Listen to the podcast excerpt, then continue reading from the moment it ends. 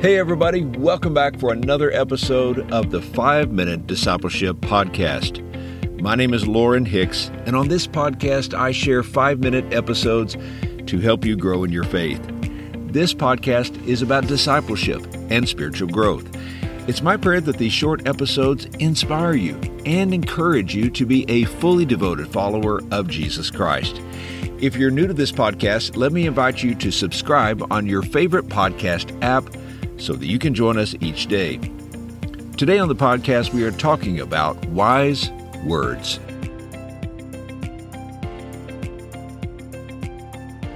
Over the past several months, one of my regular prayers has been Lord, help me not to say careless words.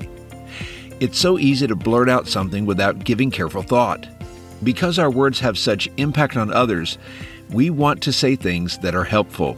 In fact, Ephesians chapter 4 verse 29 says, "Do not let any unwholesome talk come out of your mouths, but only what is helpful for building others up according to their needs, that it may benefit those who listen."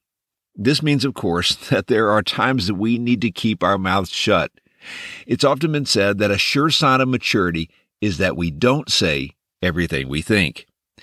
I recently met a person for the first time. We had mutual friends who introduced us. Very quickly after the introduction, the individual began to express strong views and opinions. She then said, This is what I believe, and I don't care who it offends. You might agree that this was an unusual interaction with someone we had just met, but her words stayed with me. She said, I don't care who I offend. Now, it's certainly human to have strong views and opinions. Most of us do. When it comes to biblical doctrines, many of us even have personal convictions developed through prayer and study. The conversation reminded me that what we say and how we say it truly matters.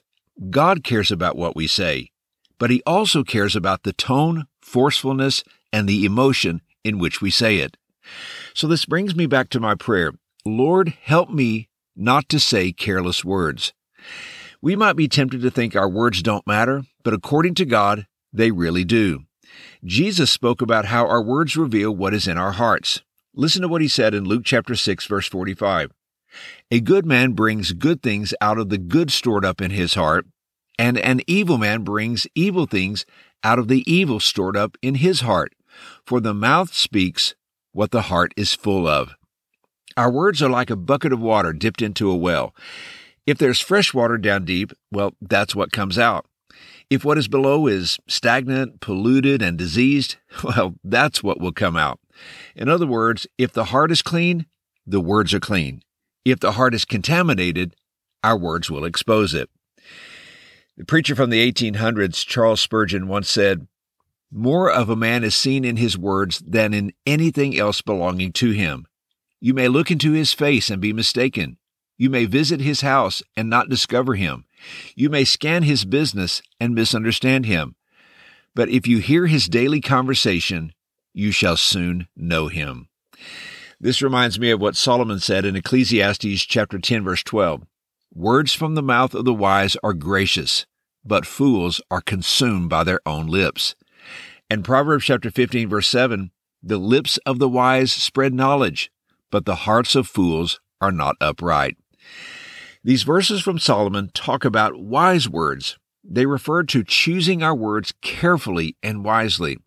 Because our words have such impact on others, we must ask God to give us wisdom in our daily interactions.